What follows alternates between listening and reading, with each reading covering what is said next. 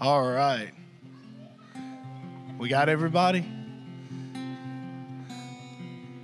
Look at all these look at all these kiddos. I see a lot of smiling faces today.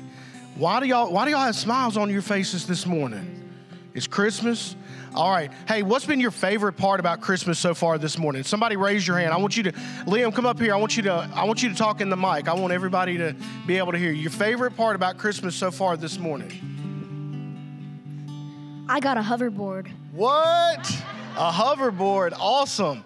All right, uh, Woodley, come on up. Sh- Tell me. Being with my family. Oh, being with your family. All right. Um, Jackson, I got a phone for Christmas. a phone. Awesome. Next is going to be a girlfriend, huh? All right, Aubrey, come on up.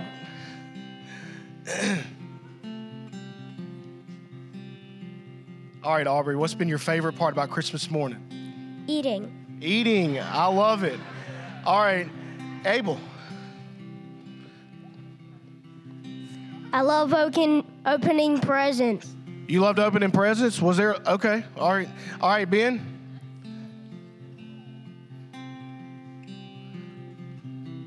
I got the new Pokemon game. Oh, that's awesome. Aaron. Um, who I can't see you with that hood on. John Thomas. Okay, I got I was close enough. All right, John Thomas, tell me what the most important thing, what the best thing is about Christmas so far this morning. You get a day off at Barry's?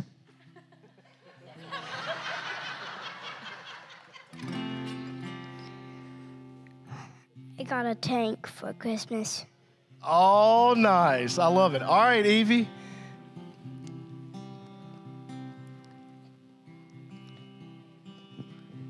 All right. You ready? Okay. I got a camera. A camera? Nice. You've been taking pictures? Okay. All right, anybody else? Anybody else? All right, come on up. Your favorite part about Christmas morning so far? I got a microphone. Oh, you did? Awesome. Great. All right, now let me ask you this. So we've talked about we've talked about like gifts we've gotten, we've talked about being with family, we've talked about eating and stuff like that. Um, tell me, tell me like what is the most important thing about Christmas? Somebody, I want somebody to come up here and tell me, Winston, come on up, bud. Tell me what the most important thing about Christmas is. Okay? Jesus. Jesus. Your mama was scared. Your mama was scared. She was scared. All right. What about, okay, who could tell me about Jesus? Hey, Sam, you want to come on in? You came in late. You want to come on? Okay, never mind. All right. who wants, who could tell me, what about Jesus? Winston said the most important thing is Jesus. Who can tell me? Uh, Somebody who hadn't gone. I want to make sure I get someone who hasn't gone. Anybody who want to do it who hasn't gone yet? All right, all right. Well, anybody? Who else? Who else? All right, all right. Let me get um, Liam. Come on up. So Winston said Jesus is the most important thing. Liam's going to tell us why.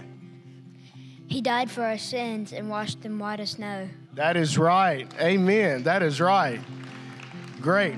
Well, hey, I want to read to you, I want to read a passage to you, actually, two passages, one out of Matthew chapter 1 and then one out of Ma- uh, Luke uh, chapter 2.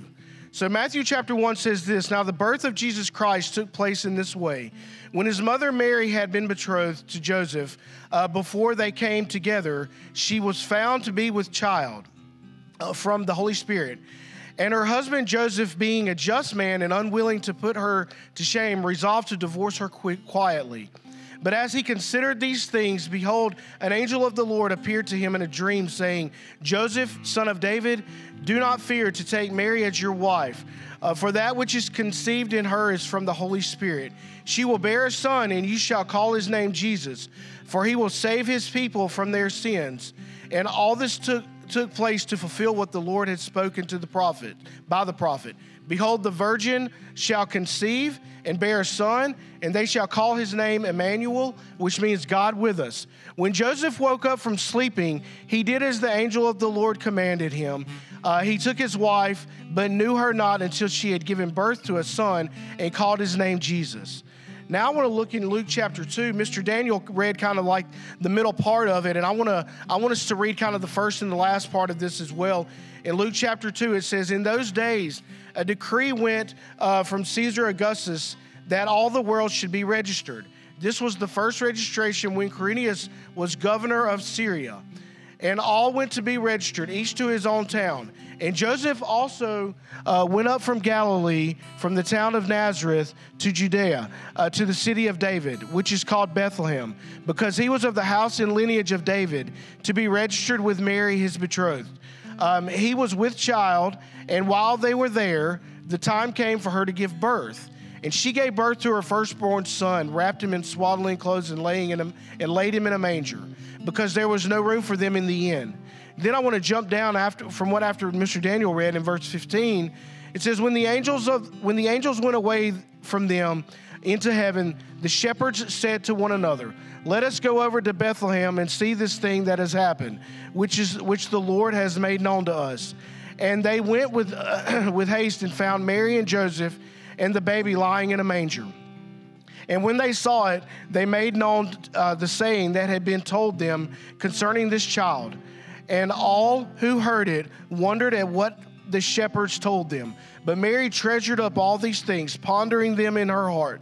And the shepherds returned, glorifying and praising God for all they had heard and seen, as it had been told them. You know what? Um, Winston and Liam, uh, he, they summed it up great. It's about Jesus, about Jesus dying on the cross for our sins and washing our sins as white as snow, about him coming to the, this earth and being born as a baby. Uh, so, you know, I want us to always just think about that, you kiddos, if that we remember that the, the true meaning of Christmas, and that is that's all about Jesus. So, hey, I want us to pray before we leave, but before uh, I don't want I, don't, I want one of you to come up here and pray for us. Okay, will one of you be willing to come up and pray for us uh, right now? Jace, come on up. All right, Jace is going to pray for us, and then we'll continue with service. God, I come to you. I thank you for this day, Lord. Thank you for all you've given us and son died for us. I want to thank you for this privilege to be at this church.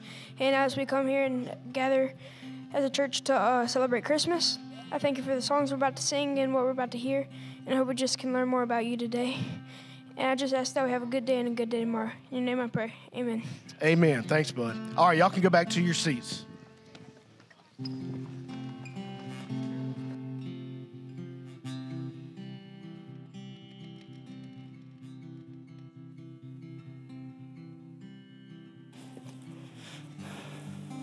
Well, good morning. You, Some of y'all must be like me and already ready for a nap, even though it's already 10 something. And so uh, the girls woke up ready to roll, and I'm sure y'all's houses were the same way. Obviously, Daniel and Sarah are going to still stand beside me, so you know I'm not preaching a long sermon. So I kept them right here.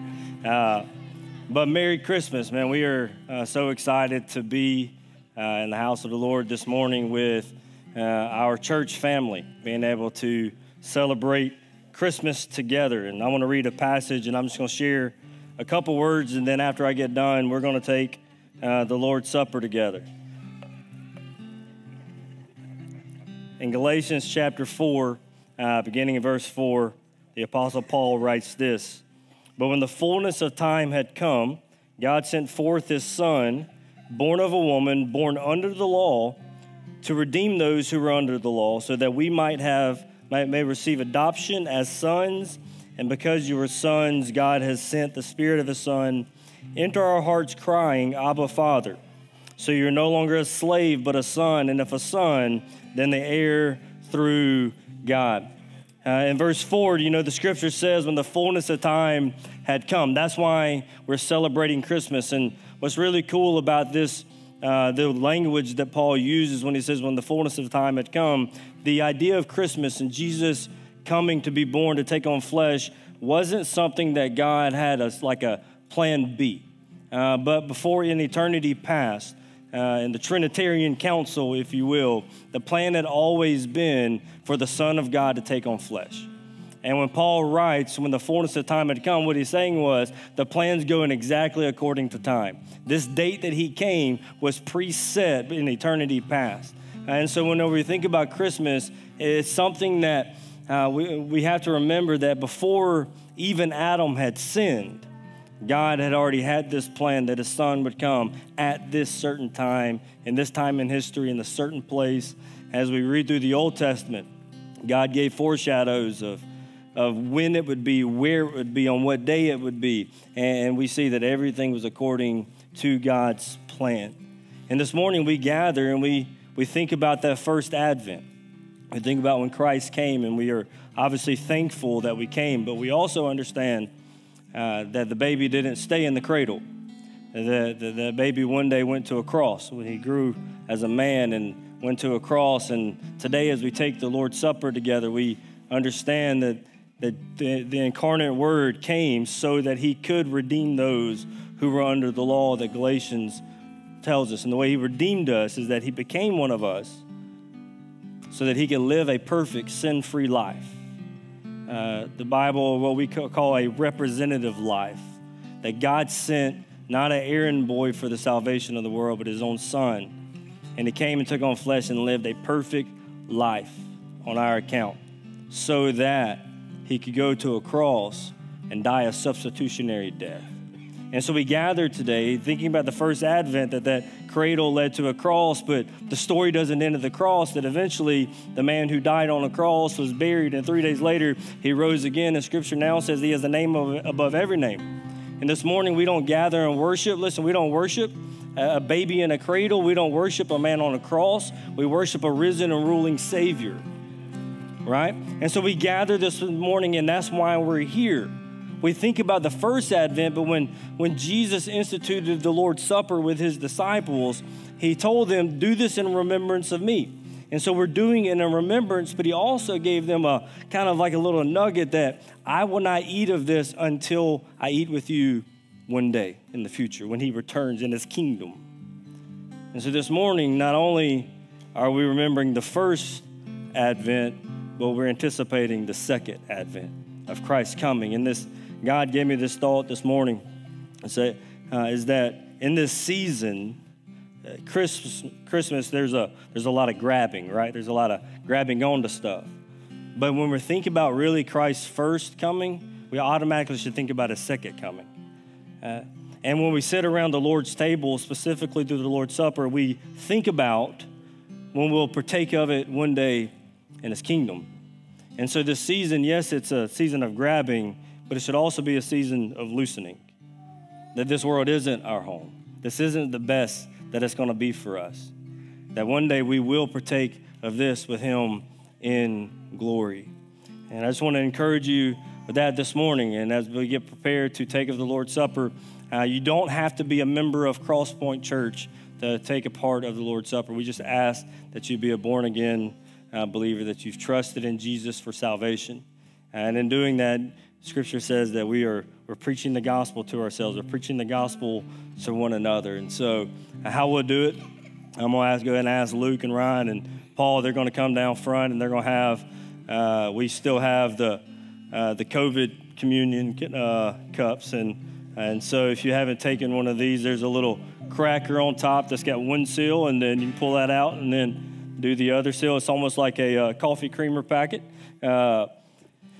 Some of you may get new ones. I think Ryan ordered a new one where the, the bread's going to be on the bottom. Is that when the Paul's got that? And so you got you guys over here are going to have an easier job. uh, but anyway, so we don't ask that you, like I said, you don't have to be a member of Crosspoint, uh, but we do ask for you to have placed your faith in Jesus. So I'm going to pray for us, and after I say amen, I'm going to ask you to stand. And as you, when you're ready uh, to move forward, to come, you just make come down and grab one, and then go back to your seat. Don't partake in it yet. And when I feel like everybody's come and gotten it, we'll all come back up and we'll all partake together. Cool? Everybody with me? Sweet. Let's pray. Father, we love you. God, we thank you for your love for us. God, we thank you for uh, the, the, plan, the, the plan that had always been for you to send your son to take on flesh, to redeem those who are under the law, uh, so that we may have the right to become sons of God. And today, for all of who've placed their faith in Jesus, we're not, uh, we're not secondary in the family, but God, we're sons, fully sons, that have full access to a loving and heavenly Father. So, God, we pray today as we take this time out on this Christmas day where I know we've got 10 million plans after we leave here. But then now for a moment that you'll be able to slow us down, slow our hearts and our minds, that we can remember the cross, but also anticipate his return.